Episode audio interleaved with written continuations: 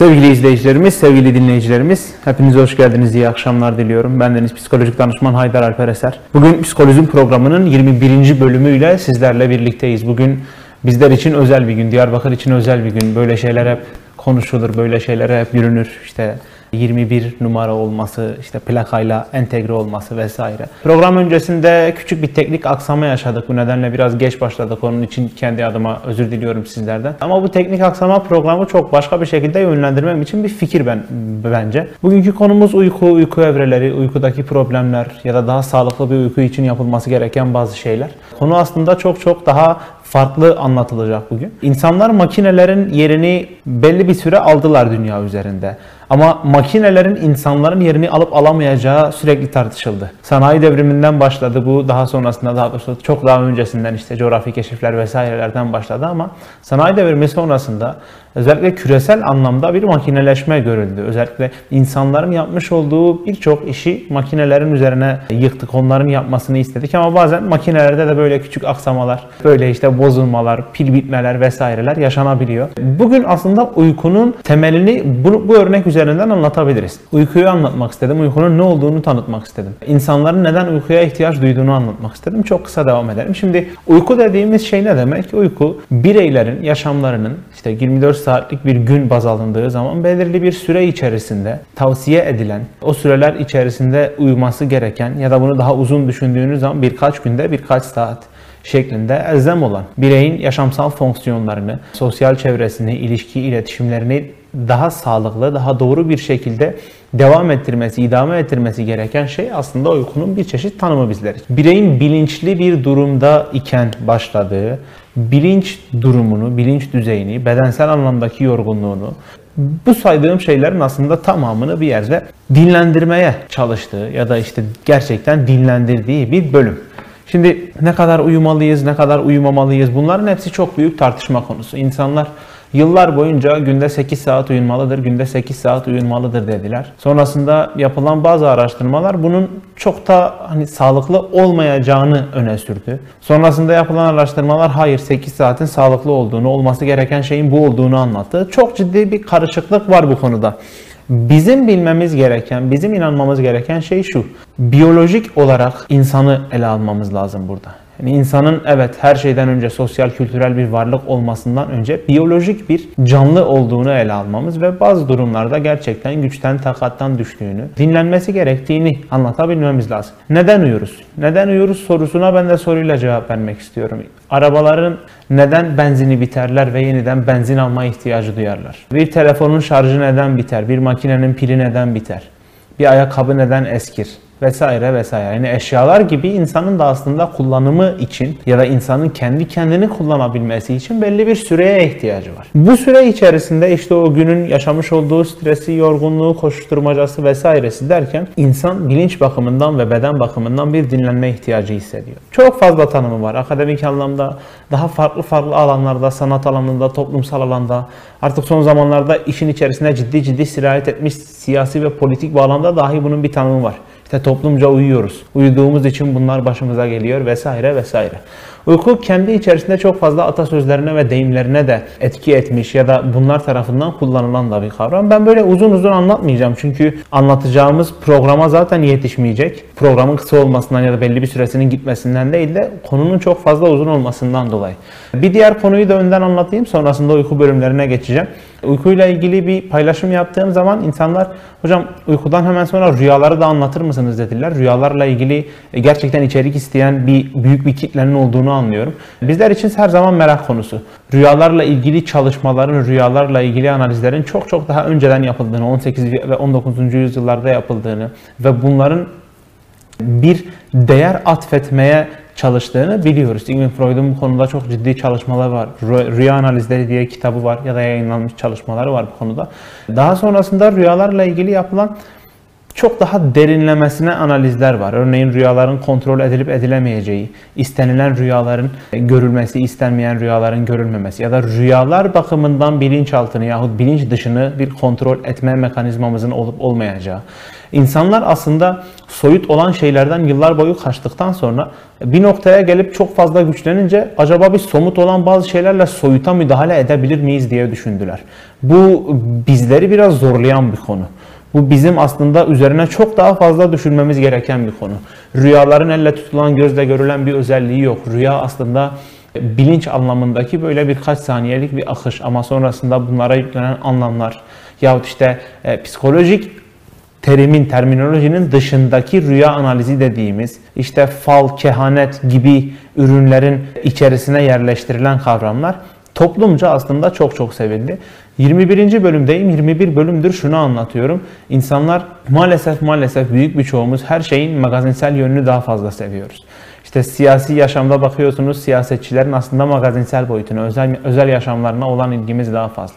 Psikolojide de aynı şekilde bu böyle. 21 tane konu içerisinde mesela en çok sevilen, en çok istenen rüyalarla ilgili konular oluyor ya da işte uykuyla ilgili konular oluyor. Bunlar çok çok fazla değişebilir. Şimdi uykumuzun çeşitlerini, evrelerini anlatalım.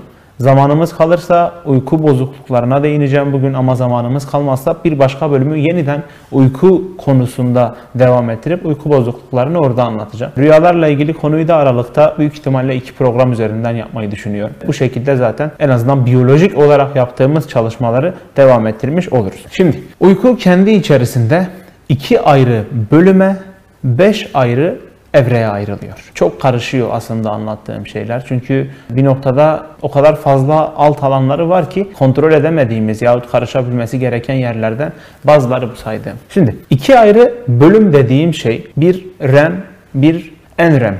Yani REM'in başına bir tane N harfi getiriyoruz. Ne REM dediğimiz evre. REM'in ne olduğunu, ne REM'in ne olduğunu birazdan İngilizce şekilde açıklayıp Türkçe'ye de çevireceğim hemen. Evreleri de biz ilk 4 evreyi Hatta ilk 5 evreyi direkt 1. 2. 3. 4. 5. evre diye anlatıyoruz. Ancak sadece 5. evrede 5. evre yerine REM evresi, REM uykusu, REM dönemi diyoruz. Ki uykunun üzerine anlatmış olacağım rüyalar ile bir sonraki programda bu biraz daha pekişecek ve aslında rüyalar dediğimiz alanın 5. evreden yani REM evresinden doğduğunu, REM evresinde görülen şeylerin aslında bizler için çok daha derin bir çalışma alanı olduğunu görebileceğiz, anlatabileceğiz.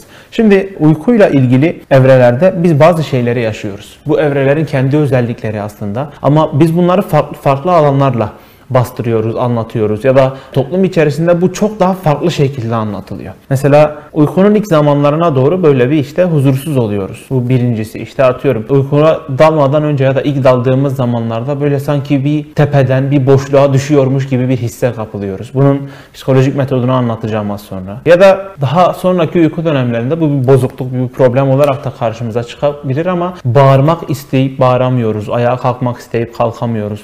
Yerel tabirde aslında kullanabilirsem karabasan dediğimiz şeyi belki de yaşıyoruz. Bunların aslında tam olarak ne anlama geldiğini e, çok daha basit şekilde, çok daha hepimizin anlayabileceği, hepimizin kavrayıp en azından hissettiğini, yaşadığını anlamlandırabilecek düzeye getirebilmemiz lazım. Psikolojik danışma sırasında ya da terapi sırasında yapılan şeylerden birisi de bu. Aslında en iyileştiricilerinden biri bu bence. İnsanlar birçok şey yaşıyorlar ama yaşadıkları şeyleri her zaman çok net fark edemiyorlar. Bizim terapi sırasında yaptığımız şeylerden bir diğeri de insanlara yaşadıkları şeylerin ne olduğunu açıklayabilmek. Yani ne olduğunu şeyleri aslında kendi bildikleri şekilde anlatıyorlar. Ancak biz sadece psikolojik anlamda şunun şunun şunun geliştiğini söylüyor. Ve bu olaya onların çok daha farklı bir gözle bakabilmelerini sağlıyor. Zaten iyileşmenin ya da farklı yerden bakabilmenin özü bu. Biz bir noktada farklı bir yerden bakabildiğimiz için o artık bize çok büyük bir problem olarak gelmiyor. Daha farklı bir açıdan, daha farklı bir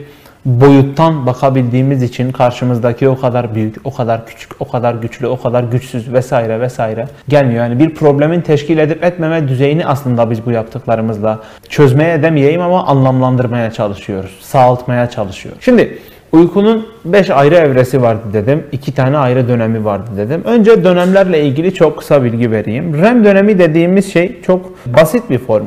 REM 3 harf R, E, M. İngilizce'deki tabiriyle Rapid Eye Movements. Rapid Eye dediğimiz şey daha doğrusu direkt bu Rapid Eye Movements'in İngilizceye çevrilmiş, Türkçe'ye çevrilmiş direkt anlamı hızlı göz hareketleri demek.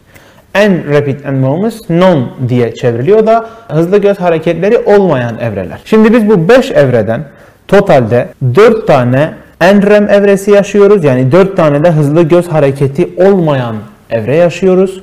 Kalan bir tane de ise REM dediğimiz hızlı göz hareketlerimizin olduğu evreyi yaşıyoruz. Peki bunların sıralaması nasıl? Bunların bize öğretebileceği şeyler neler? Biz bunları bildiğimiz zaman bunlar bizim ne işimize yarayacak? Elbette bu bir danışma oturumu yahut böyle bir ulusal sesleniş konuşması gibi bir bilgi verme aşaması değil. Sadece kendi uykunuzda hangi zaman aralığında yahut belki de hangi evrede bir problem yaşadığınızı ya da uyku kalitenizi bu anlattıklarım vasıtasıyla nasıl arttırabileceğinizi belki biraz biraz öğrenebiliriz.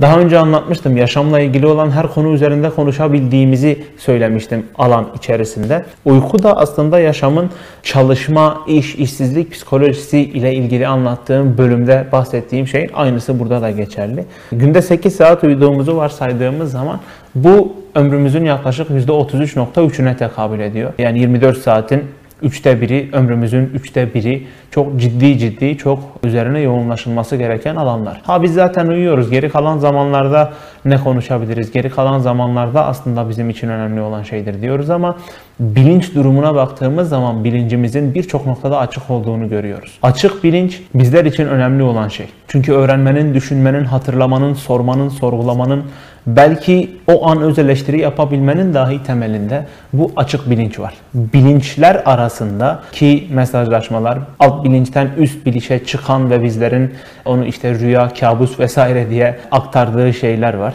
Dediğim gibi rüya kısmına şimdilik hiç değinmeden geçeceğim uyku evrelerinden sonra bir başka programın konusunu belki yine uykudan alıp rüyaya getireceğiz ya da yetişmeyecek üçüncü bir programda sadece rüyalar üzerine konuşabileceğim. Şimdi evrelere başlayalım çok kısaca. Bunları da çok aman aman anlatmayacağım. Bu evrelerden ilki birinci evre. Bu ilk dört evreden ilki olduğu için non rapid eye movements dediğimiz hızlı göz hareketi olmayan evrelerin ilki. Peki biz bu ilk evrede neler yaşıyoruz? Belli bir saat geliyor. Belli bir saat geldiği zaman her insan uyuma ihtiyacı hissediyor. İşte üstünü başını değiştiriyor. Rutini varsa o rutini yapıyor. Diş fırçalamak, el yüz yıkamak vesaire gibi. Bu rutinler bittikten sonra uyuma alanına gidiyor. Yatağı, yorganı, yastığı artık her neyse kendine ait, kendine özel, kendini güvende hissedebileceği bir alana gidiyor ve uzanır bir vaziyette gözlerini kapatıyor ya da kapatmaya çalışıyor. Hocam ideal uykuya dalma süresi ne kadar? Hocam ben uykuya dalamıyorum. Hocam ben uyuyamıyorum. Hocam ben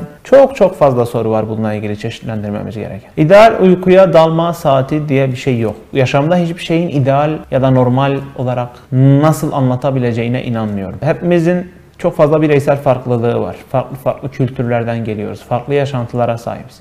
Ya da kişisel olarak farklı olmayabiliriz. Belki o günü sadece farklı yaşamışızdır. Belki o gün bizlere bazı şeyler anlatmıştır. Sadece o günün farklılığından dolayı bile buradan kesin bir tanım, tabir vermemiz çok çok bizim için tehlikeli. Ama genel bir tanımda işte yani daha doğrusu araştırma sonucunda verilenleri anlatmam gerekirse 10 ile 15 dakika arasını normal kabul ediyorlar.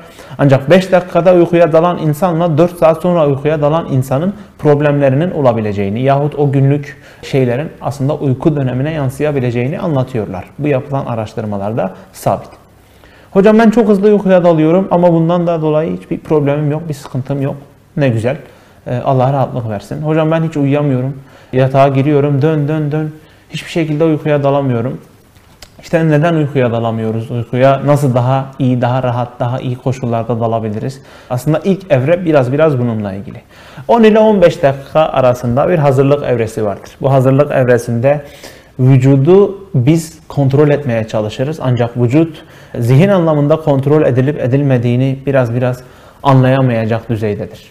Gün boyu yorulmuştur, koşturmuştur, sağa sola gitmiştir, bir şeyler yapmıştır, dinamik bir haldedir. Ve biz yorulan, koşturan hatta yorgunluğa ve koşturmaya alışan vücuda deriz ki sakin ol, şimdi senin uyuma zamanın, şimdi senin dinlenme zamanı. Burada çok kısa bazı şeyler görülüyor, onlardan birkaçını sayayım. Evrenin diğer tanımında uyku ile uyanıklık arasındaki evre ya da işte yarı uyur, yarı uyanık devre uyumuş gibi olma evresi bile okuduğum yerlerde yazıyordu. Ki bu hani akademik tanımlar değil ama en azından e, daha akılda kalıcı, daha genele anlatabileceğimiz alanlardan biri.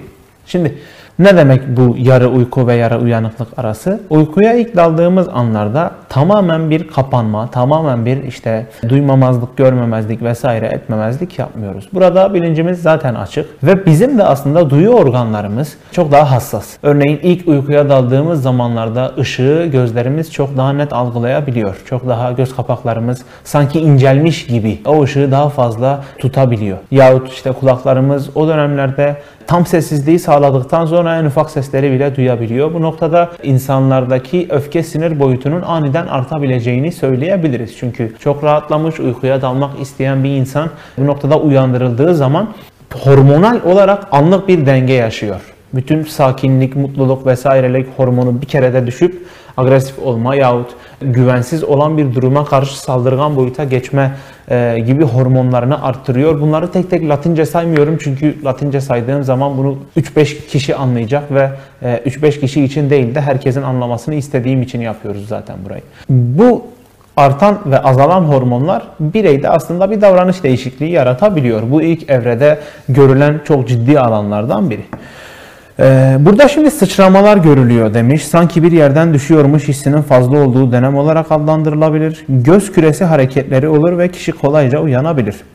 Tüm uykumuzun 1 ile 7 dakikasını ki burada verilen tanımı çok fazla desteklemeyeceğim. 1.7 değil de 1.15 de olur, 1.30 da olur. Ee, uzayabilir. Uzaması bir problem midir? Hayır bireysel farklılıklardan dolayı buna direkt bir problem diyemeyiz. Ama bunun uzaması bütün hayatımızı, bütün sosyal hayatımızı mahvediyorsa, bizleri asla anlaşılmaz, işin içinden çıkılmaz bir hale getiriyorsa evet e, bir problem vardır, onu çözmeye çalışmalıyız. Peki bizim bu boşluktan düşüyormuş gibi olma, yüksek yerlerden, uçurumlardan aşağıya atılıyormuş gibi yaş bir hisse kapılıp sonra orada bir tutunma ihtiyacı hissederek aniden uyanmamız, sıçrayarak uyanmamızın sebebi nedir? Bu çok sorulan insanların aslında birbirine çok sorduğu ve sanki çok gizli bir cevap, gizli bir bilmeceymiş de cevabını kimse veremiyormuş gibi dilden dile dolaşan bir tanım. Bugün bununla ilgili iki farklı cevap vereceğim.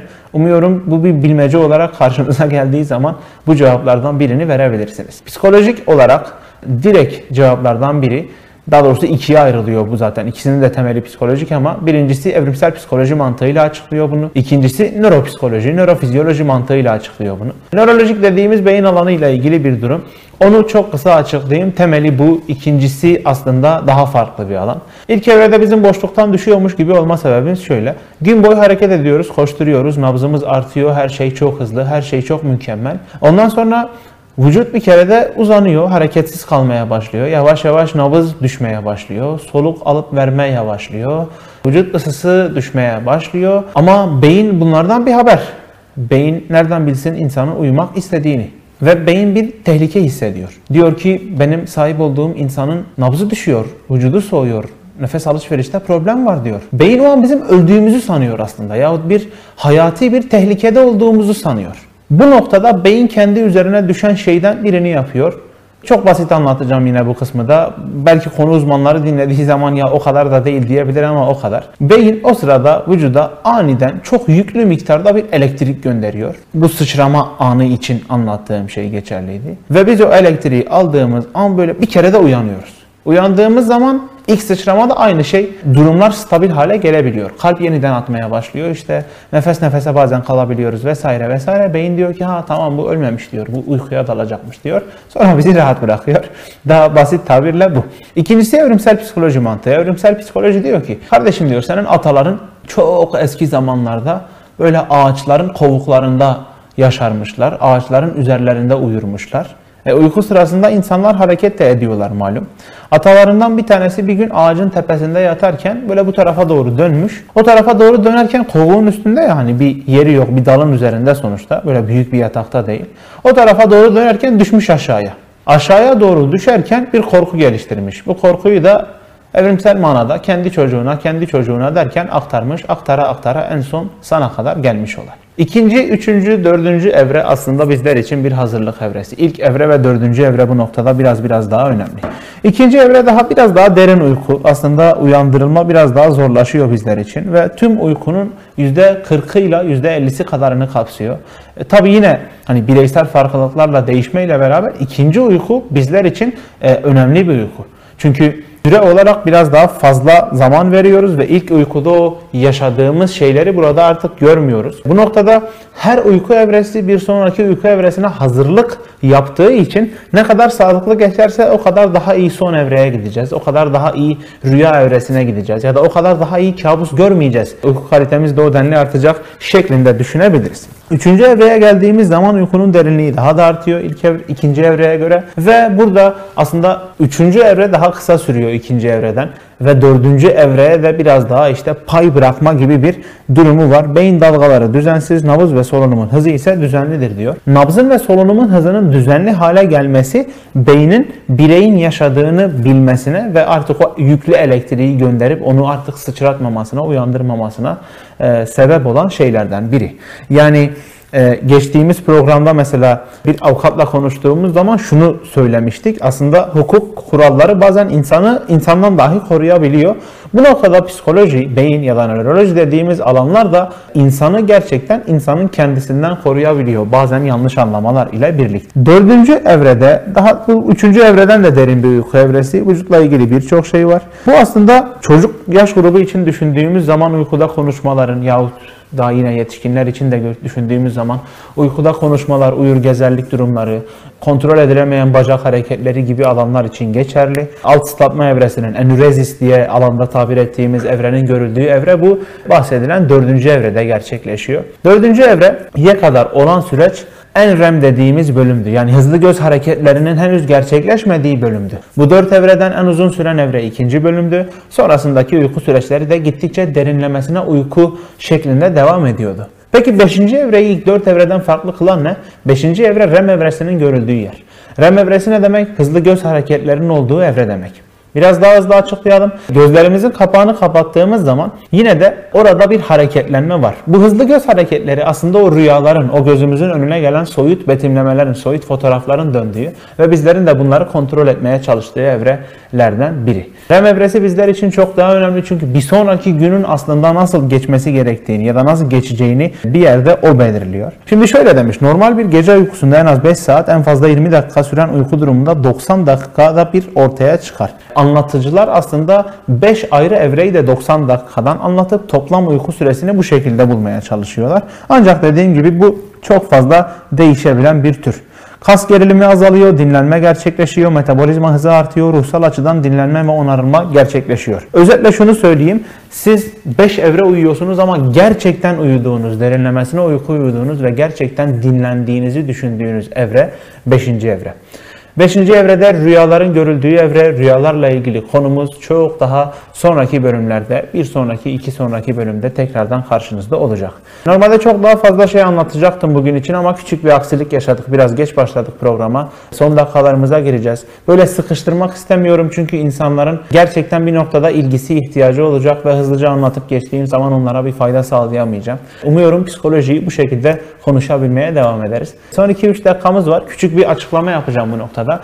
21. bölümü bitirdim. 21 bölümdür. Tek derdim aslında bu. Her alanda psikolojiyi konuşabilmek siyaset gibi, sanat gibi, spor gibi, magazin gibi psikolojinin de bu alanlardan bir alan haline gelebilmesini istedim.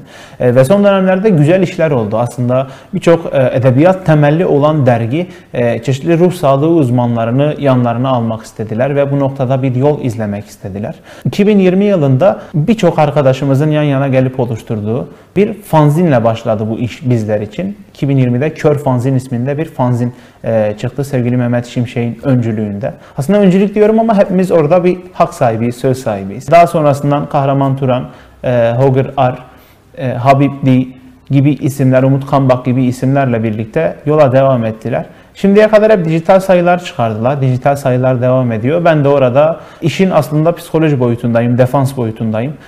Bu fanzinleri sadece bu bahsettiğim fanzin olacak şekilde değil. Tüm dergileri, tüm alanları, bahsettiğim burada daha önceki bölümlerde anlattığım, verdiğim kitap tavsiyeleri gibi bu dergileri, bu fanzinleri sizler de edinebilirsiniz, okuyabilirsiniz. Oralarda da psikolojinin konuşulmasını, görüşülmesini sağlayabilirsiniz. 21. bölümümüz birazcık birazcık kısa sürse de sonlandı. Haftaya pazartesi aynı saatte 20.15'te Ahmet TV ekranlarında 22. bölümle sizlerle olacağız. O zamana kadar hepinize iyi uykular.